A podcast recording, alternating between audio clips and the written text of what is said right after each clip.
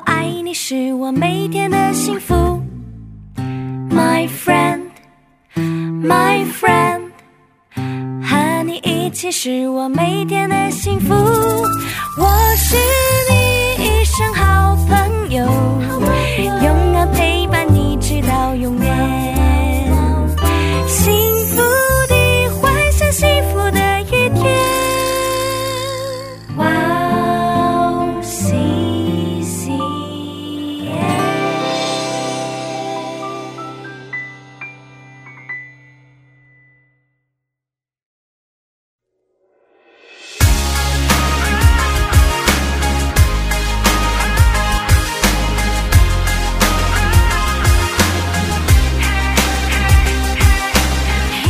欢迎大家收听幸福时光，我是大家的好朋友 Iris。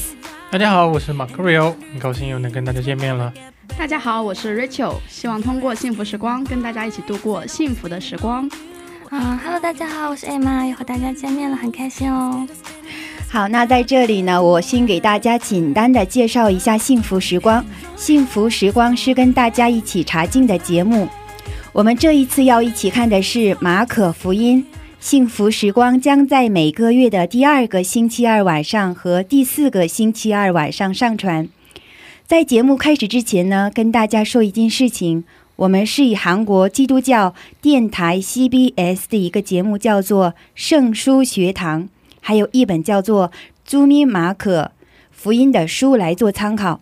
我们还邀请了韩国鞍山塔德림教会的主任牧师 为我们当顾问。 那今天的题目呢叫做空坟墓， 要看的部分是马可福音16章1到8节。 那我们一起来听一下今天的经文。 第16章。 过了安息日， 抹大拉的玛利亚和雅各的母亲玛利亚并撒罗米 买了香膏要去膏耶稣的身体。 7日的第1日清早， 出太阳的时候，他们来到坟墓那里， 彼此说：“谁给我们把石头从墓门滚开呢？” 那石头原来很大， 他们抬头一看， 却见石头已经滚开了。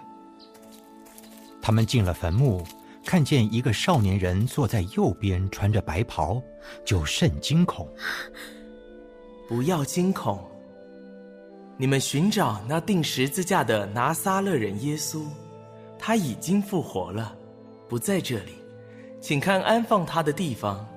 你们可以去告诉他的门徒和彼得， 他在你们以先往加利利去， 在那里你们要见他， 正如他从前所告诉你们的。 他们就出来从坟墓那里逃跑， 又发抖又惊奇， 什么也不告诉人， 因为他们害怕。 欢迎大家继续收听幸福时光。 刚才我们听完了今天的经文和圣经广告。 今天的题目叫做空坟墓， 经文是马可福音16章1到8节。 今天我们一起学习的有6点。 第一是今天的经文背景是什么， 第2是谁把坟墓前的石头滚开了， 然后呢为什么要滚开石头呢？ 第4点是天使让妇人传达的内容是什么， 信息是什么呢？ 第5点， 耶稣的复活对我的信仰有什么意义？ 最后一点， 通过今天的经文神对我说了些什么。 那我们首先来看一下今天的第1点， 今天的经文背景是什么？ Emma 姊妹可以给我们分享一下吗？ 好的， 那今天的经文主要讲的是， 就是过了安息日之后， 抹大拉的玛利亚和雅各的母亲玛利亚， 他们买了 香膏去膏耶稣的身体， 然后这也是就是犹太的那个习俗。 然后他们 在第7天的早上， 然后他们来到那个墓地那边，然后想着就是去高抹耶稣的尸体，结果那边有一个天使，然后跟他们说，他已经复活了，不在这里面，然后你们就是要告诉耶稣的门徒们，然后去那个加利利和耶稣会合就可以了。我觉得 Emma 这姊妹就是一个很大的优点，就是她说话我觉得用的单词都很直白对，觉得就是一听就明白这种的，很好。谢谢。那我想就是说，我觉得听众朋友们可能就是说，会关心的一点的话，我也想知道，就是说现在是过了安息日嘛？那7日的第一日早晨呢，现在是一个什么时间呢？从我们的太阳历来看的话，早晨是什么时间？就是7日的第一日早晨，清早。现在是星期几呢？星期天吗？是的，星期天。大家是不是猜的还是猜的？现在按照上一课那个安息日是星期五到星期六晚上嘛，然后过了之后就是星期天。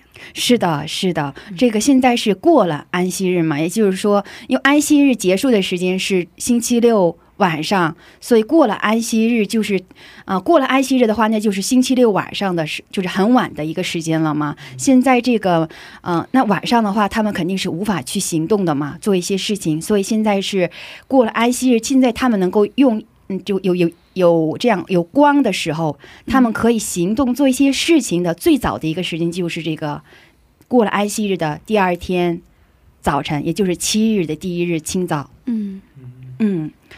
然后他们就可以趁天亮嘛，来到坟墓的最早的时间。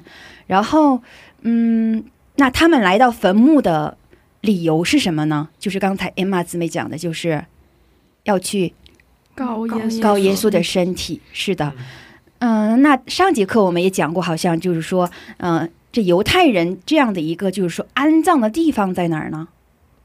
其实也跟今天的经文有关系。安葬的地方是一个石头堆起来的一个洞，然后用一个石头分住的，是问的是这个吗？是的，是的。我想就是说，在中国人的这样的一个传统里边，人死了都是埋葬棺材呀，或者是那个烧了之后埋葬那个地里面呢，是吧？对。然后现在就是说，那在今天的经文里面，我们可以看到，那他们这样的一个什么样的一个文化呢？就是说墓的形式跟我们所了解的会不一样。对，不好意思，我问题问的有点太难了对，这个马卡利欧弟兄那个理解的非常的正确。是一个什么样的形式？可以回答一下吗？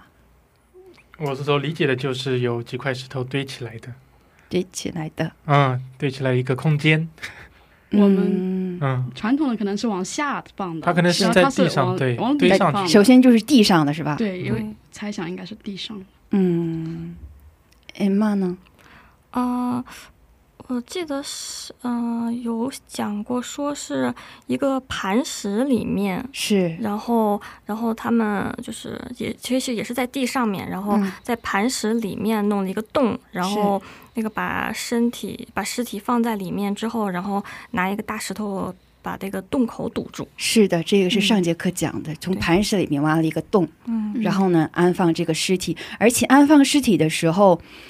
不是说中国的这样，就是说一个但是中国也有好像就是说这个夫妻埋在一块的，然后这个那在犹太人的话，他们就是一个坟墓的话，然后就是我们在旧约里面也可以看嘛，就是一个家族性的感觉，就是说是吧？就是说不是说一个洞里边，一个磐石里边挖了一个洞，就是埋葬一具尸体，就是说他们这个家族里边可能就埋好几具尸体。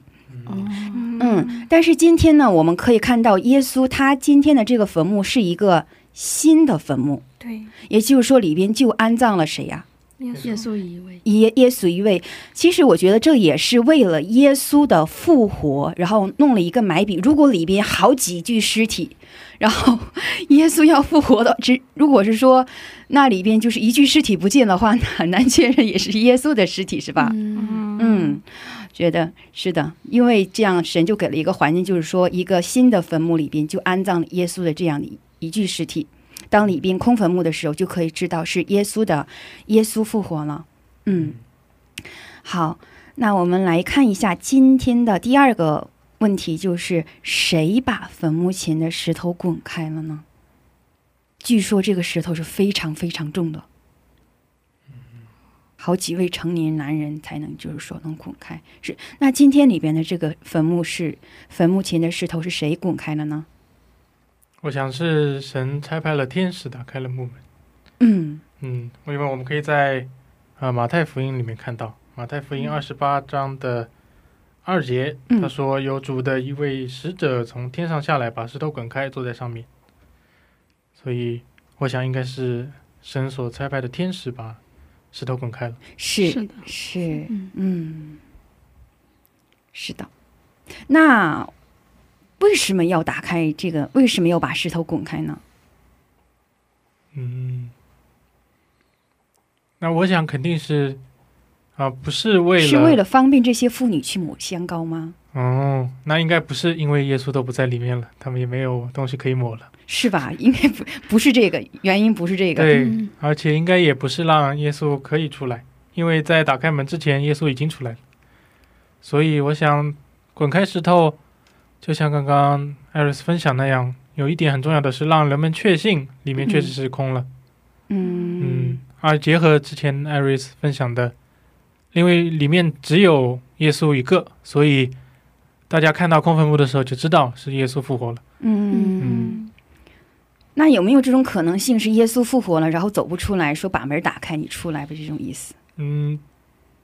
不确定，因为这边确实没有讲，但我觉得应该不是，因为这边他们讲的时候打开了就已经看到是空的了，并没有看到他走出来这个过程。是的，其实有什么要分？其实耶稣他复活的身体是不受这个空间的，不受这个物理这个墙壁的这种限制的。其实我们从哪里可以知道是在约翰福音的20章19节里面可以知道有人找到这个经文吗？没有的话我就读一下了，找到了吗？马卡利欧，你可以读一下吗？20章的19节吗？是约翰福音。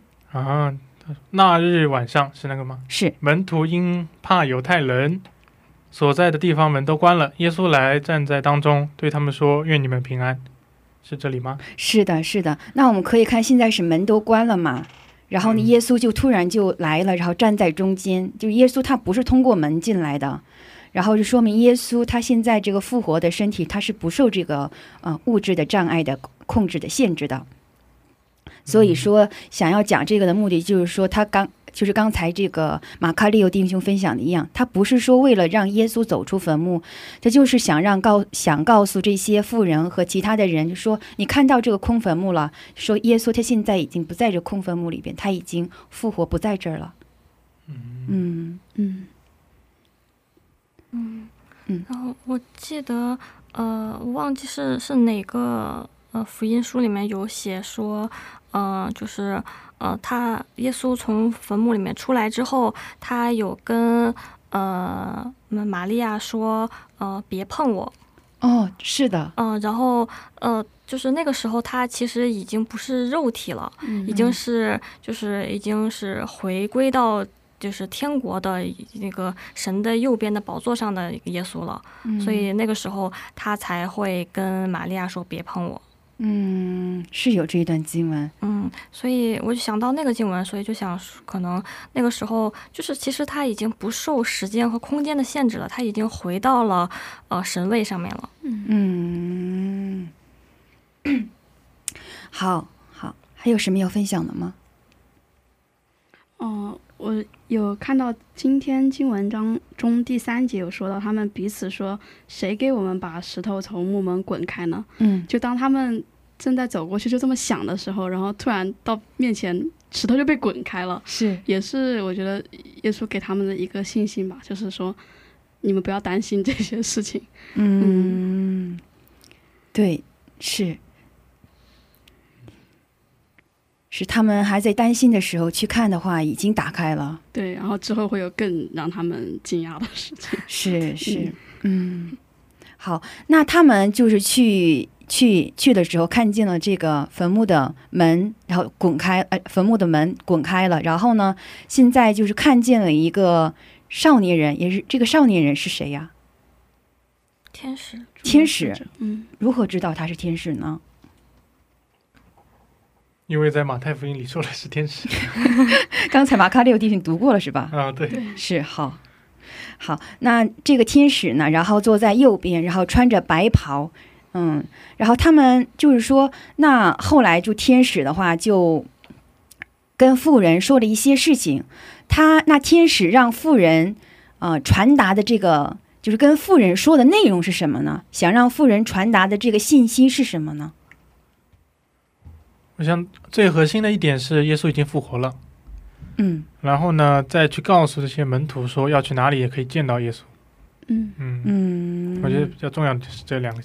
耶稣已经复活了。你看现在是空坟墓，第二是说你把这个复活的消息去告诉门徒和彼得，然后让他们也去加利利，然后耶稣要先去，你们要在那会要跟他见面呢。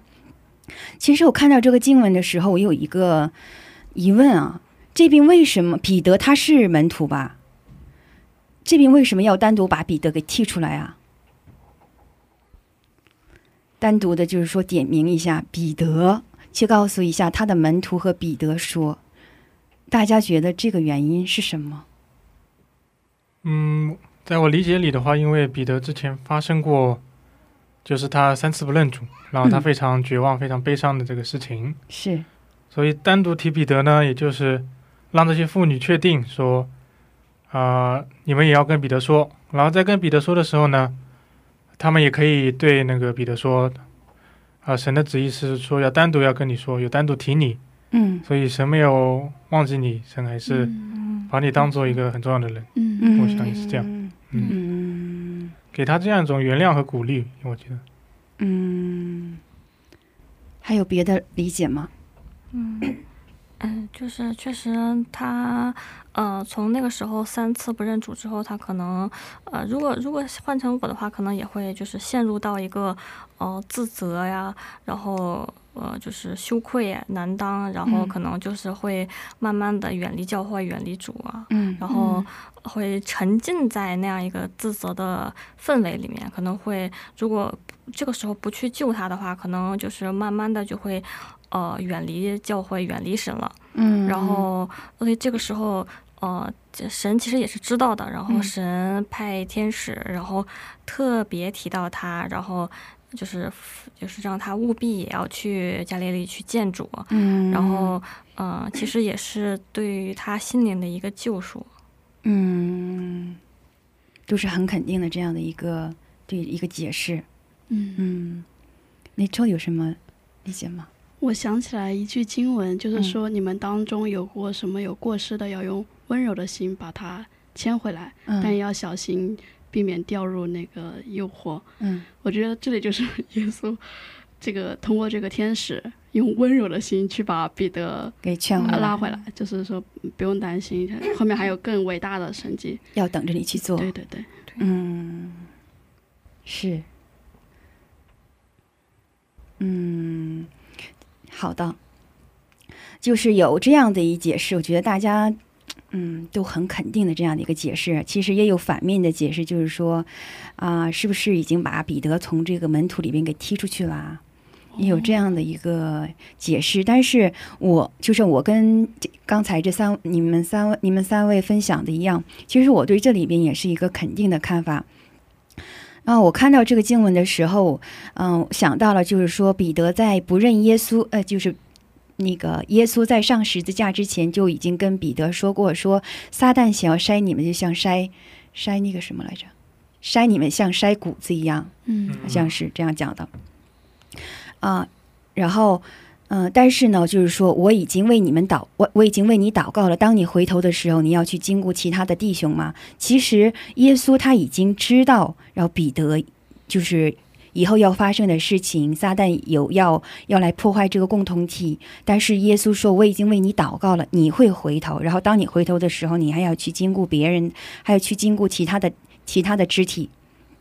其实这里边我也是跟大家的意见是一样，就是说他对彼得其实有一个特别的提醒，就是说你还是我的门徒，我特意要跟你讲，就是说你还要再去在加利利你去见我。是的，然后还有想到了一句经文，就是说在约翰福音里边是3章1节，他耶稣说啊，说耶稣就是他既然爱，施尽属自己的人就爱他们到底。我觉得耶稣的爱他是一个不放弃的爱。 有时候我们觉得就是说我们可能在生活的一些信仰方面可能去不认耶稣，像彼得一样否认耶稣了，然后这个可能是让我们特别的灰心丧气，就是我可能我真的是不行，我要我好像真的是没有资格再来到神的面前了。我觉得或者是听众朋友当中有这样的听众的话，我觉得 耶稣应该是对你还有一个更大的这样的一个任务要你去做，然后回过头来，然后再去寻找耶稣，因为耶稣已经在那边等你。嗯嗯，阿们。然后那我们再看下一个，那耶稣的复活对我的信仰有什么意义呢？首先耶稣复活当然是我们信仰的根基，那其实一个非常典型的保罗所在 哥林多前书里面也提到过，哥林多前书里15章14节他也说基督若没有复活，我们所传的就是枉然，你们所信的也是枉然。是，其实在就是在整个哥林多前书十五章里保罗是非常强调了这个耶稣的复活是整个信仰的根基。嗯嗯，然后呢此外呢我想耶稣也是我们的预表嘛，所以 耶稣的复活也证明了我们也可以跟随他胜过死亡的权势。嗯，我觉得耶稣的复活也是要应着他之前说过的话，然后他之前也是经常会跟门徒说他们就是他又遭受到迫害，但是第三天会复活，是，然后所以他的复活也是在应他之前所说的话。是， 就是神的话没有一句是落空的。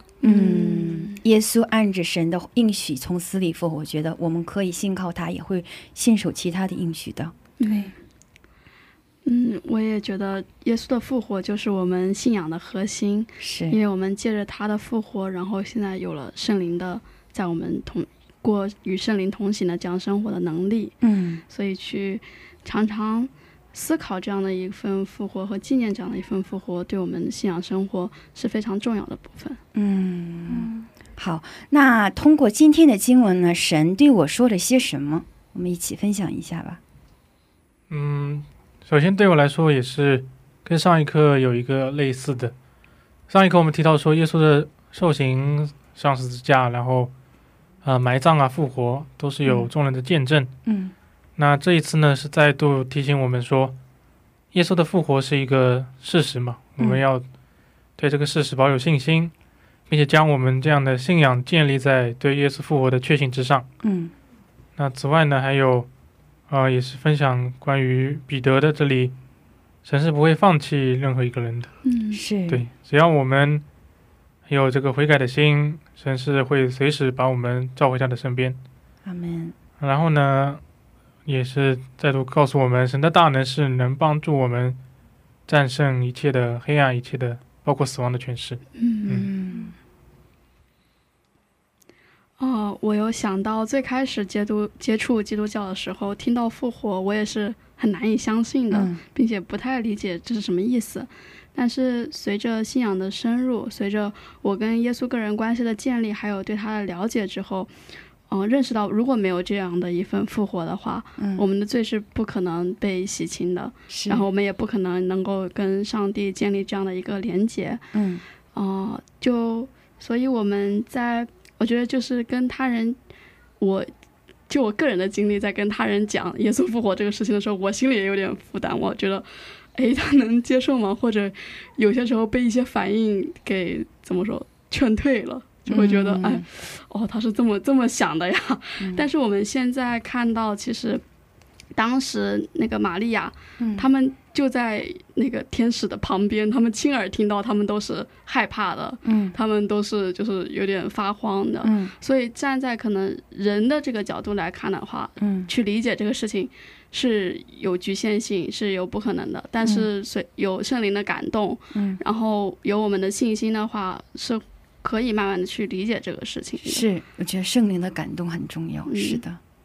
所以我们也需要多去做这样的见证吧，就是用我们的生活，用我们的信心。阿们。我也是，就是根据这个关于复活的这个部分呢，我也是就在想说，之前耶稣有说，复活在我，生命也在我。然后所以其实我之前就跟我朋友在讨论关于就是很多就是这个世界上的事情嘛，然后我们就是共同感觉到说，这个世界上所有免费的东西，其实都是最贵的东西。比如呢，就是比如我们现在的空气，是，然后阳光，然后包括水源，其实这些东西都是神赐予我们的。是，然后它因为一直在我们身边，所以我们所有人都不知道它的珍贵。是，但是如果我们没有空气啊，我们就没有办法呼吸。是，然后如果我们没有阳光啊，我们可能就是没有办法生长，然后没有水的话，我们可能过了几天就会死掉。但是所有这些个免费的东西我们都没有去在意，但是它其实是最珍贵的东西，包括我们的生命也是。我们的生命其实也是神所赐予的。所以但是我们就没有去意识到这件事情。所以很多人都是会去浪费生命，或者是轻贱自己的生命，自杀呀之类的。但是其实就是耶稣也说生命在我嘛，所以其实我们应该做的应该是把我们的生命交托到主的手里面。然后因为他对我们的安排是最合理的，因为他也是不受时间和空间的限制，所以他知道我们的过去，也知道我们的未来。所以他是可以给我们规划最好的一个，就会给我们安排一个最好的计划，然后也规划我们最好的一个道路。我们其实只要照着他的安排去走就好了。然后所以他的关于他的复活也是就是即使像这样一个当时的人来说，包括现在人来讲，都觉得一个匪夷所思的一个复活的这样一个事件。但是只要是神的计划，他全部都一步一步的去应验了。所以就是也是神靠着这样的一个伟大的计划，不光是拯救了全人类，然后脱离罪的这样一个部分，然后也是让大家都能够知道他的计划，不管是我们的认知里面觉得他的计划多么的荒谬，他的计划终究会实现的。是，阿们，阿们，阿们。对，我听这个 Emma 姊妹的分享，我想到了一点，就是说门徒为什么没有相信，就是耶稣之前反复的说过3天之后我要复活。